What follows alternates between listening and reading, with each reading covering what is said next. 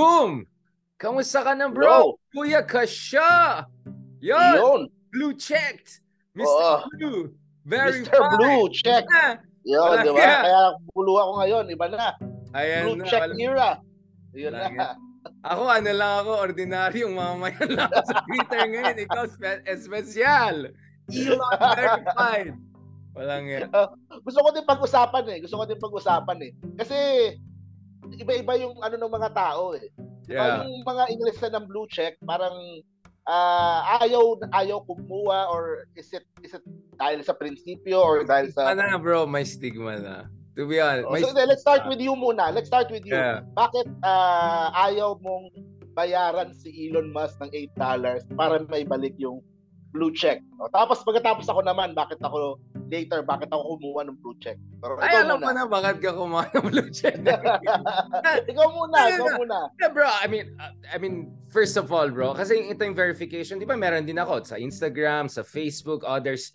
Usually when you reach a certain level of either prominence or if you're attached to journalism, media, go, you know, any kind of institution, kailangan verified yung account mo. Otherwise, uh, di ba, may ibang tao na pwede, you know, to be dummy accounts or pretend to be you. Uh, so, for me, that's an SOP. And it's not like Twitter hindi kumita sa akin. Uh, there are months, bro, my engagement is 30 million on Twitter. So, in, in, in many ways, sabi nga ni Stephen King, dapat kami pa yung bayaran kasi we are the people bringing engagement to Twitter, keeping alive, not those idiot celebrities like, I don't, you know what I'm saying, who are posting once every two years. Yung mga ganon. Like, they're, they're celebrities, many followers, but they don't have an engagement. Yung engagement ko is way more than most people with tens of millions of followers or millions of followers. It's engagement that matters. So parang feeling ko, first of all, SOP yan, it's just verifying if this is Richard Haydarian, just my ID, ganun. And second, kung usapan ito ng services, it's not like I'm not doing anything for Twitter. In fact, sometimes I'm even more, uh, I have more engagement on Twitter than, than on Facebook or any of my other platforms. Although yung Twitter ko, barely 100k lang yung followers ko. It's really engagement that matters. Now, the problem kasi, uh, Mark, is may stigma na. So if mag-Twitter blue ako ngayon, right? Um, I will be seen as a sellout or uh, walang cojones, right? Essentially ganun, na parang you just, um, and, and the thing kasi with Elon Musk is, he sometimes has good general ideas, especially in the past, but the way he does it, parang bata eh, bro. Yung parang bata, iba pa iba-iba siyang sinasay. Pa, parang ginawa niyang ano, kalokohan itong Twitter. So, for me, it's not just about losing my blue check. Kasi meron pa rin ako blue check in my other accounts. Oo. You know what I'm saying? Like, hindi ako desperate for that. And for me, oh, my blue check ka, so what? It's about engagement, it's about prominence and relevance, etc. And then sabi nga, the stigma is also, this is not about you, bro. Marami dyan mga Elon followers na tuwan-tuwa sila na may blue check sila ngayon, etc. Uh, and and so parang pag nag-blue check ka, you're part of the Elon bros. So may pagka ganun. And Oh, last, parang ganun ba yung nangyayari? It's Yeah, either and you're the last- pro-Elon, pag wala ka check, you're anti-Elon. Parang Yes. ganun ba lumalabas? And then the last thing, bro, before of course you come, the, the last thing is nagkaroon pa rin itong parang for me may hypocrisy din kasi sabi ni Elon, we want to finish the feudalism. But yung mga super celebrities, binalik yung kanilang Twitter blue uh, yung blue check even if Blue hindi check. sila bayad. So, parang ang nangyari lang tinanggalan yung mga journalists and any people na hindi millions of followers, hundreds of thousands lang like me, pero yung mga celebrities na super celebrities, sila, andun pa rin blue check nila even if they didn't pay for it. So you had a situation, for instance, Mehdi Hassan of F- MSNBC, uh, you know, that, that tinanggal niya, pinalitan yung name niya para matanggal yung blue check niya. Kasi parang sabi niya, wait, why are you giving this to me? I didn't pay for this. This is weird, right? So there are people who were, because they're high, highly followed, they got it for free again. So may feudalism, but they gave it up because may stigma na nga. Kasi, so for me, there's hypocrisy, inconsistency, etc. But the other night I was thinking if the so you tell me now because I'll ask you. Kasi sabi ni Elon kung meron kang uh, blue uh, Twitter you can edit etc kasi alam mo naman marami akong problema minsan. Kasi may mga sasabihin ako ang ganda-ganda biglang may konting sablay doon tapos yung mga haters ko they'll make everything out of it. So I was saying sana kung may edit option ako tinanggal ko na hindi wala nang problema. May edit option ba bro? Parang wala naman. Parang wala naman di ba? Can you check it? Wala, wala. Wala eh. Teka lang, check ko. Wala. Sabi niya eh, sabi niya, kung meron kang uh, Twitter Blue, may, so for me, That's the only way I can justify it because I get to unnecessarily a lot of debates and discussions because alam mo na on Twitter, trigger happy lahat and that's really how you go viral, right? Medyo authentic, medyo sablay. So, ang sinasabi ng ibang tao na dahil ganito na nga nangyari sa blue check, parang lalo sa Amerika, the blue check doesn't mean anything na. Ikaw pa tingin mo. Parang yeah, I mean, there are people with 10 followers who have blue check now, right? Yun nga. No offense. You know what I'm saying? Because blue check was not about the status supposedly. It was supposed to be verification. I'm talking that not for the celebrities. Ibang usapan yung mga Beyoncé's and Bieber's. I'm talking about yung mga journalists. No, or yung mga affiliated sa big institutions, hindi naman gano'ng kalaking following ng iba, mga 5,000 lang, 1,000, 10,000, whatever. Pero may blue check sila kasi they're speaking in behalf of New York Times, Associated Press, and nung tinanggalan, but in New York Times, wala na verification badge, and they're saying they're not gonna pay for it. So, ang gulo ngayon. So, parang, yun nga eh, sayang, nachichipan na ako sa Twitter, naging chipang na, tapos controversial na. So now you see some people getting blue check and then they make an apology statement na, sorry, I really needed this for my business. Awkward, bro. Ang weird. So, alam, make an apology. Sabi ko kung may, may edit option, ang gagawin ko yan kasi I always get into trouble because may konting supply. Katulad nung pinost ko on Netflix, di ba? Nung sabi ko, ito yung best movie ang sublime na ginamit ko finally. So nagalit uh, yung. Kathniel Oy! Nag-email ka lang kasi kaya sa tuwan-tuwa ka sa iba makiklara eh nauna yung si too good to be true yung mga ganyan ayun na. So uh, matanggal ko lang sana yung finally di okay na sana. I'm just being proud eh. Diba? And then nung nag-post ako ng matino-tino, thank I mean, congrats ko si Jano. Oy, nag-thank you rin si Sean Lim sa akin sa Instagram, oh, 'di ba? Talagang celebrity na tayo. No, nung nagpunta ako ng maganda na matino, bro, 10,000 lang yung response. Yung isa, 1 million. like, you get it? Like, pag matino ako, sakto lang. Pag medyo loko-loko ako. Tapos di ko ma- uh, Yun nga, bro. Yun ang, kaya kagabi na paisip talaga ako. Magbo-blue check na kaya ako kay Di ba, Basha? Ayun. Come, come to the come to the dark side, Richard. no choice, ako naman, bro. Ako naman. Pero Let's walang edit eh. Walang edit. Walang edit. Mo eh. Walang edit. Oh, you tell me now, your now let's go to you, bro. Uh, let, my explanation. Bakit ako nag Elon Musk start? Kamusta ang buhay? Magbayad ng edit. Ayun. Um, ito, ito, ito naman yung story ako. Uh, I've been in social media, uh, social media business for the last 4 years, 5 years. Wala akong ni isang blue check sa Facebook, Ay, wala, sa Instagram, isa... sa YouTube. Oh. Wala. Wala. When, when this came along, nung in-offer to ni Elon, sabi, aba, okay ito ah at least merong isang guy na who's giving who's giving uh, people right. like me na hindi naman ganun kasikat or ano, a chance to get yung blue check.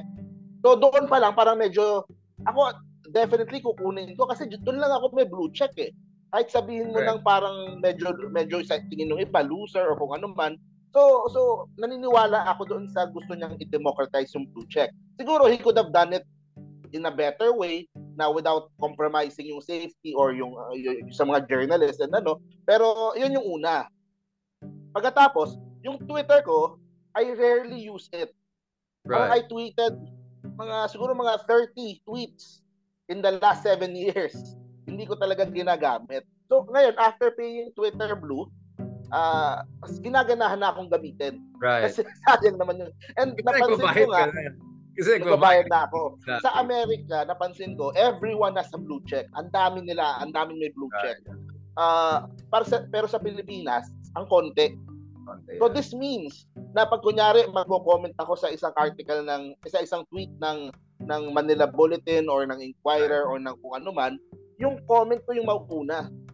Yung, right, mapaprioritize ka talaga. Mapaprioritize ka talaga. So that's okay. sa akin, uh, kung, since my business is in uh, social media and getting attention, so that will be useful. Yeah. Tapos, pag in the, yung long form video, yun din yung sinasabi ng iba eh. So, pag Twitter Blue ka, you will be allowed a long form video daw. Hindi ko pa nasusubukan. Right. Pero in the future kasi, uh, Elon might start monetizing parang sa YouTube, para sa Facebook, yung mga videos sa Twitter. So, that is something na I have to check din or, uh, or pwedeng opportunity din to earn in the future. May edit option. No, I completely understand where you're coming from, bro. I actually I didn't know kasi I know for YouTube at least qualified ka na kasi 190,000 ka na. Alam ko sa YouTube you only need 100,000 followers to get the blue check. wala akong idea kung Eh, bro, paano yung sistema na. sa YouTube. Apply eh. ka na. Pwede ka na bro, lalo sa YouTube mo kasi doon ka talaga super malakas, di ba? I mean, you're YouTube ba pwede mag-apply? Pwede na bro, 100,000 ka na eh. Ayun, oh, sige, try ko. O, Try gawin mo ko. na sa YouTube, sayang. For free pa yan. Gawin mo for free. I mean, no bro, ito kasi sa akin, I completely understand where you're. Kaya ako sabi ko, as a compromise, why not yung mga journalists, bigyan mo na lang ng gray check or whatever. You know what I'm saying? Not blue, just whatever check para lang alam nila si Hey Darian nagsasalita. Alam nila si, I don't know, Teddy Locsin. Eh, hindi naman kami government, so it has to be slightly different from the government. Yun lang naman eh. Not not for glamour and all, just for people to know, ito si Hey Darian, ako talaga nagsasabi noon, di ba? Yun lang naman sa akin, you can have all the blue check, I have no problem with it. Ah, and then, yung mga may blue check na nagbabayad, bigyan mo ng extra features. Longer video, uh, edit options, longer posts, mga, okay lang sa akin yan. Pero hindi yun yung ginawa niya eh. Parang feeling ko, inis na inis siya sa mga journalists na lalo yung mga hindi celebrity level, yung mga medyo sikat pero hindi ganun kasikat, yun ang ha- halos wala, nawala lahat ng mga blue checks, di ba? So I think that's where it- it's parang medyo spite yun eh, parang personal pettiness yung nangyari. Because if you really wanted to remove feudalism, bakit yung mga Beyonce, Bieber, yung mga ganyan types, parang blue check pa rin sila. Um, for sure, hindi nagbabayad mga yan. Yung ibang artista nga, sabi nila, why do I have this? I never paid for this, right? Kaya nga, di ba may... Parang hindi, it's not about fairness eh. It's about Yeah, yung personal na Exactly. nagalit ni Elon dun sa mga tao. Galit siya sa New York. Times, galit siya sa... Kasi of course, New York Times um, opinion writers, mga following nila is like me, 100,000, 200,000, 600,000. Hindi sila yung mga 20 million, 30 million, di ba? Ah, lalo sa US. Yun ang lahat natanggalan. So very arbitrary yung below 1 million or 2 million biglang hindi na babalik yung blue. Yun ang, for, for me, yun ang problema. And sabi ko, okay, don't give us blue. Give us something like gray, I don't know, green, whatever. Just something different. And then, kayo, who need you, you need it for your job. Kasi syempre, ano ka eh, you're a vlogger, bro. You are in the publicity business. It's your business. It's your business, man. Given me an understand, go ahead. And what is $8 for you if you get all of this influence and access and all? It's nothing. In fairness, hindi naman masyadong malaking amount. Yun lang sinasabi ko, bro eh.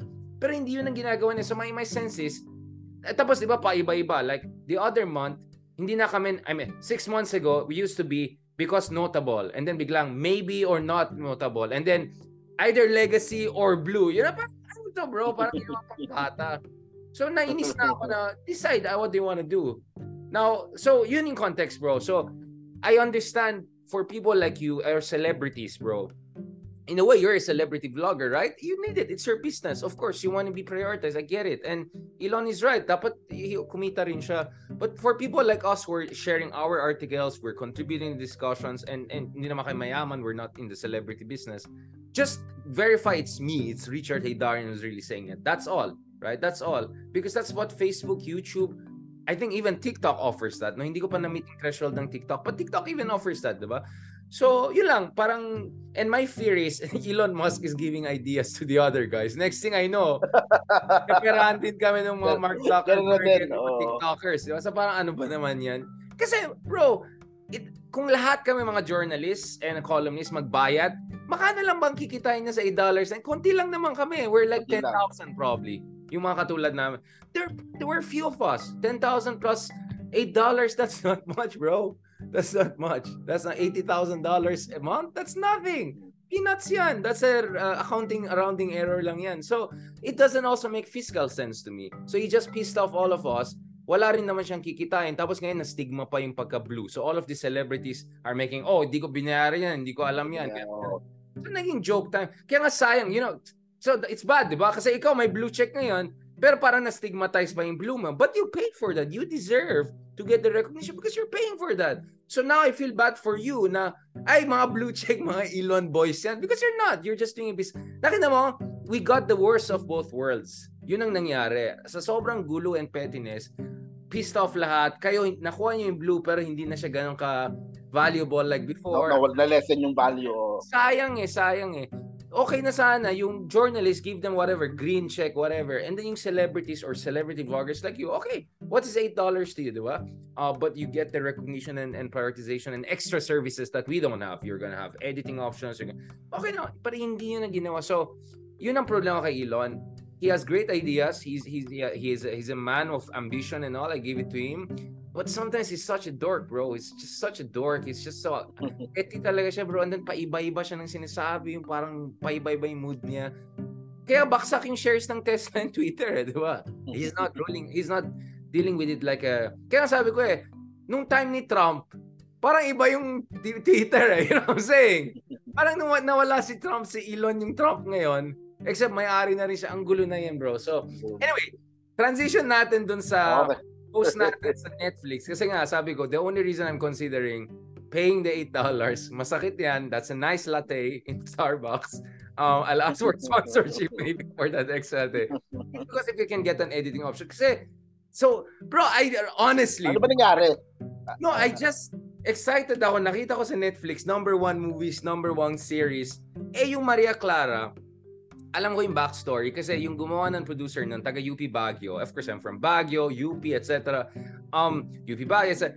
And, and, and talaga nag-research siya maayos. And so I'm happy that a historical Rizal novel inspired movie, you know, by, by someone simple ng taga UP is doing so well both sa TV, sa GMA Network at Netflix. So nag-post lang ako no finally, hindi lang mga Koreans, hindi lang ganun. Oh my goodness, bro wala pang 5 minutes. Eh ako concerned ko sa pinos ko na nag ano ka nagrarant ako sa Philippine Airlines. Tuwan-tuwa ako, wow, 200,000 views, ganun. Pagtingin ko dito, naka 1 million na. Pero ang bashers. Like, oh my gosh, like, ang daming bashing, di ba? Parang sana nag-research ka, tanga, bobo, yung mga ganun.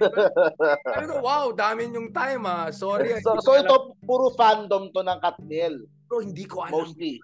Akala ko Aldab and then tapos ng usapan. Yung oh. after Aldab, may Kathniel. Kathniel. Ano, akala ko BTS na tapos yung grabe sila bro. Tapos yung away ng ABS-CBN, GMA. You tell me, you know better than me. I, I didn't know that bro. So, anya-attack ako kasi GMA yung Maria Clara, di ba? Like, wait, alam mo naman, di ba? Tapos bigla, oh, di, daw ako. Kasi ano eh, what happened after nung ano, after nung franchise issue ganun, parang nag, nag ano eh, nag, uh, nag-armasan sa online yung GMA tsaka yung ABS eh. Meron silang mga online trolls na parating nag-aaway about sa ratings, parating nag-aaway about sa artista, about so so parang nagiging hostile tuloy yung mga fans nila, yung mga diehard fans nila. So if you say anything about GMA, nagalit yung kabila, din yung kabila. So lahat na amplify dahil doon sa problema na yun. So so yun ang yun ang ginagawa nilang ano, oh, nadamay pa pala yung away doon sa GMA and KBS. Pero ang sinabi mo lang, finally, meron nang nag-top. Yun pala, meron pang ibang nag-top before. Ganun ba? Pero ganun ba katagal? I mean, again, I don't want to create a fight. Kasi, dalawa yung concern ko, bro, di ba? My one concern is, um, I know marami nag-top, even yung kay Vice Ganda, yung kay, what's it, Coco Martin, ganun. Ang ting ko lang, Gaano sila katumagal, especially dun sa series, hindi sa movies? Was it one week? Was it two weeks? Kasi itong Maria Clara, mukhang matagal siya nagda number one eh. The second question I raise is, okay, even if number one tayo, dun sa top 10, ilan yung Koreano? For sure, mga 4 5 yan usually. Which is still not a good thing. It should be, a... kasi nasa Vietnam lang ako the other week. Nasa Malaysia ako the other week. Pag tinignan ko, marami rin Koreans, pero marami rin locals nila who are do- which are doing well. So, para sa akin, di ba, nakausap ko si OG Diaz noon. Parang sinasabi ni OG, ang hirap yung competition sa Netflix sa ang daming fund and all. So, ako, I'm happy na even if hindi natin matapatan yung funding ng Korean movies, etc., nakakapag number one, number two, or more tayo. I'm, I was just being happy for it, bro. But next thing I know, ang usapan dito, sinong nauna, sinong mas queen, king. At nakakalungkot yun, bro, kasi ang toxic nun. Tapos, can't you just be happy about being happy about Filipinos doing good on Netflix? Kasi Netflix bro, di ba? Parang it's a open field eh. Kahit sino, competition mo na. And of course, congratulations, shoutout kay Jano Gibbs, Shian Lim, numero uno. And it's not like the, you're, you're uh, parang expert pagdating sa showbiz, di ba? Wala ka eh. It's not your field eh.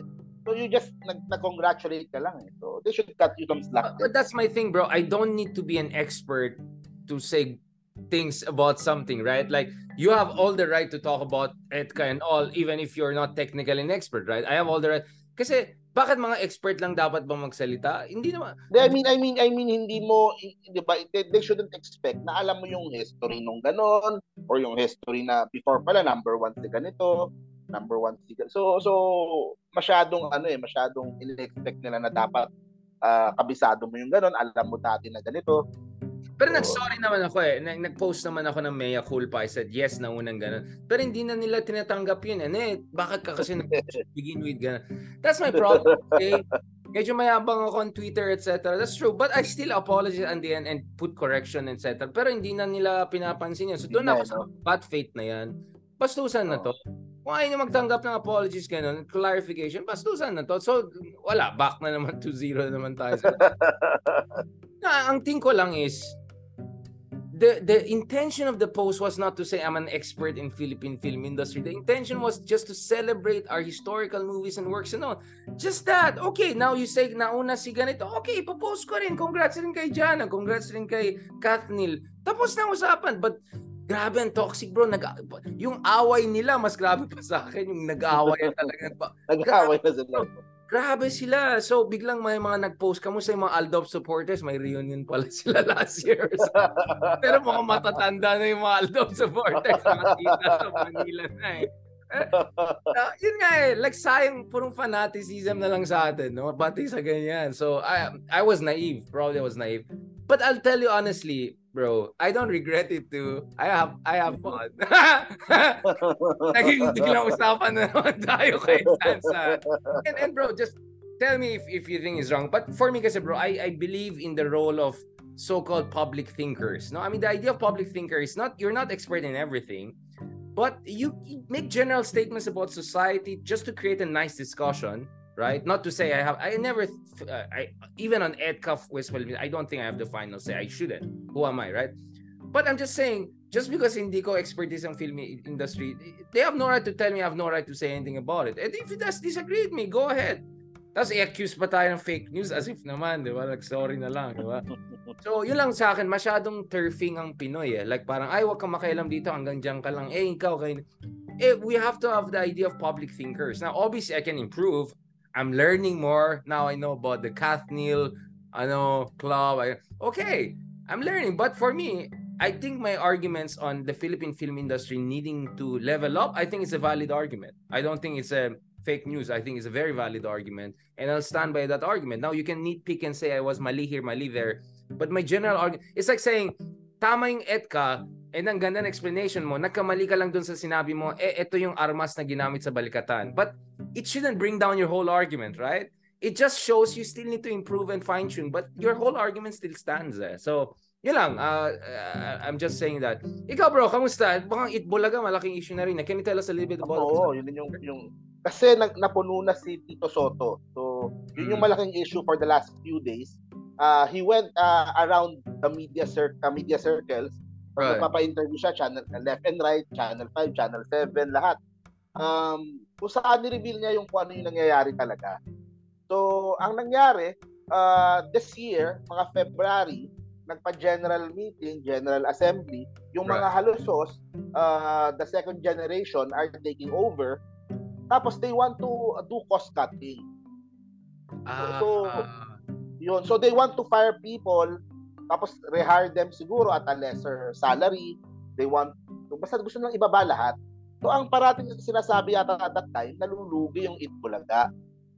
Which uh, Tito Soto, eh, parang he researched eh. Noong 2021, Itbulaga earned uh, 200 million according to SEC filings. Right. Oh, so kasi may, may, may political ano si Tito so he's able to reach. Tapos last year daw, paano daw nalugi? Eh, election year last year. Yeah, exactly. So there were at least 400 million in the political advertisement na parang unaccounted for. Right. So so so uh, yun yung dalawang side na naglalaban. Yung yung mga halusos, they want cost cutting. They're thinking about uh, retiring people who have been there for three decades. Even uh, Tito Vic and Joey are not safe. So So merong away. Eventually, nag, nag, nag ano lahat na status quo. Wala na munang gagalawin uh, 10% na discount lang sa mga salary across the board. So yun, fine, para lang matapos. Pero itong ang nangyari, last week, lumabas sa interviews, yung si Bullet Halusos.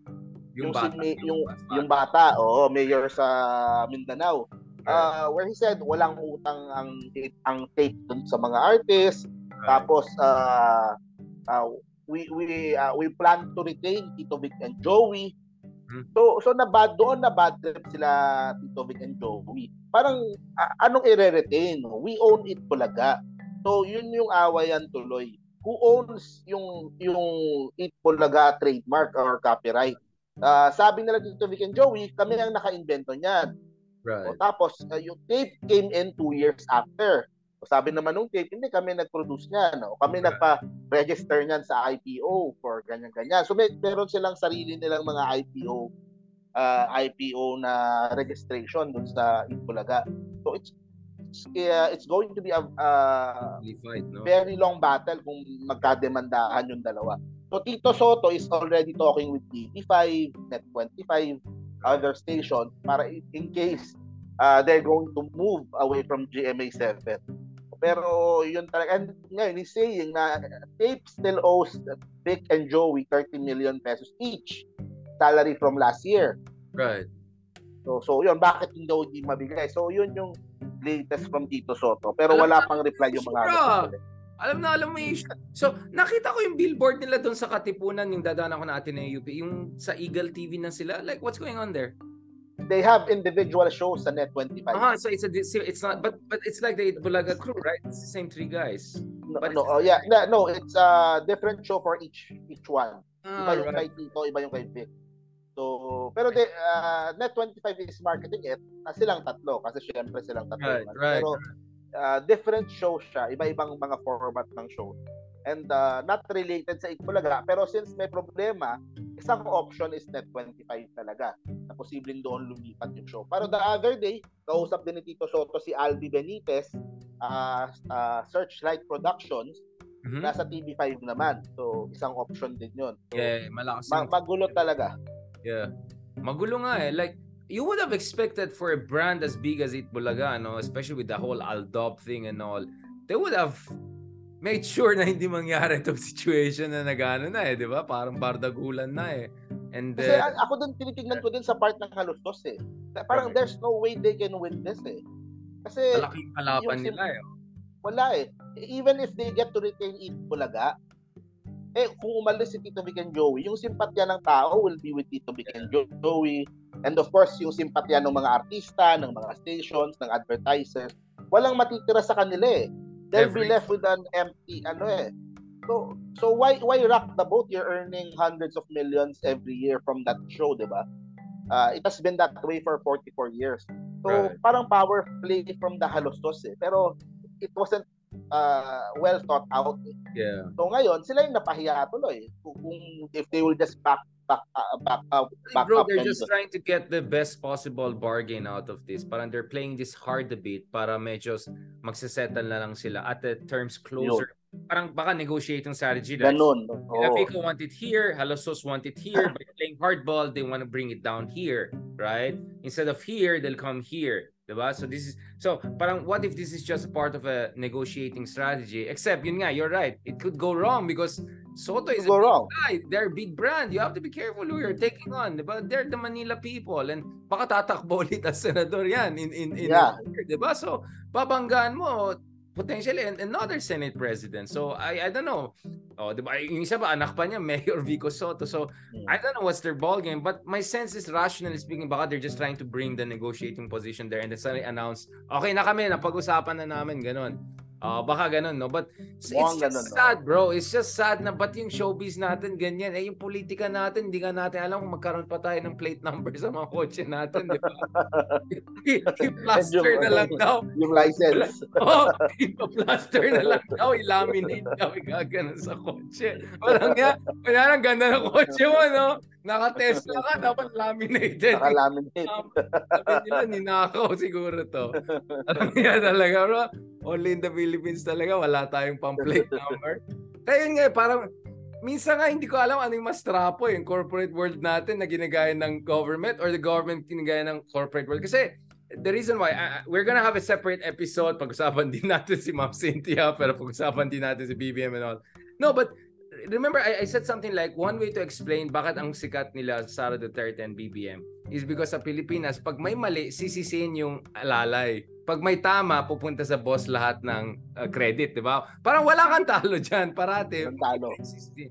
So I, I called it asymmetric accountability. And then may nagsabi sa akin, Sir, ganun din naman sa mga korporasyon eh. Kung may pumalpak sa revenues ka nun, tanggal yung mga vice, yung mga Oo. mid management. Pero pag may maganda, kukunin ng CEO, CEO, lahat ng mga, sabi ko, actually, you're right ah. Medyo ganun din corporate culture natin. I mean, without naming names, etc. So, so may parang minsan nagme-mirror yung ano natin eh. And and if you look at it, same people are just rotating, right? Yung isa head ng ganitong company, next thing you know, secretary ng ganun, may revolving door. So, I think we really have a governance crisis, not only in the government, but in every major position of leadership.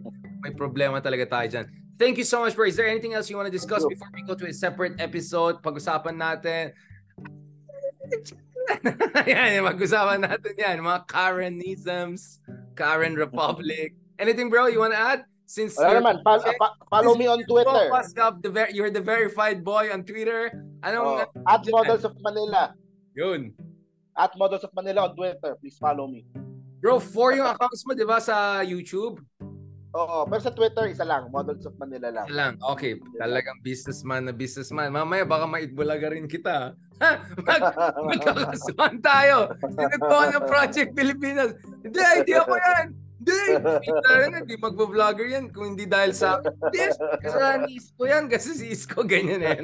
Mamaya, ayan na, tawagin natin mga bugado natin ngayon para mag-away na tayo mamaya. Sana guys, supportahan yung Project Pilipinas para sumikat na rin kami para magkaroon din kami pang Itbulaga ano. Mm. Uh, Ano meron kaming pagtatalunan ni Richard. Ano bro? Kasi ngayon, wala pa, wala pa tayong pinagtatalunan na pera ngayon eh. Pero kung may pera na, baka Oo. pwede Tagulan na, kayo mga abogado dyan. Abogado dyan, mga kaibigan natin dyan. Kamusta naman kayo dyan? Baka meron kayong free service. Oo bro, oo nga no, kasi wala pang pera. Uy bro, Pang pera eh, pang next pera. month ah, next month ah, go na tayo, mag-studio na Una tayo. tayo. You wanna make a kind of a plug-in, like uh, para abangan na nila, let's mag ano na tayo, we'll get it started. Yeah, mag-level up na. Oh, mag-level up na starting next month. So, abangan nila yun. Thank you, Lord. Sana, sana, bro. Looking forward to catching up with you soon. In studio naman tayo next para mas masaya and all. But let's do one more episode. Pag-usapan naman natin si Ma'am Cynthia Villar, BBM, I, me, Edka, sino presidente? Wala na, nag-LA na yata yun eh. Sino presidente? Ano ulit yung kanta ni Andrew E? Ano? Sa bagong Pilipinas. Duterte. Bagong Pilipinas, bagong mukha. yeah, yeah. Okay. Sige bro, talk to you soon. Saya yun ah. Okay ah. Congratulations again on your blue check. Yeah! Eight dollars in the house, yo. talk to you soon, bro. Bye-bye.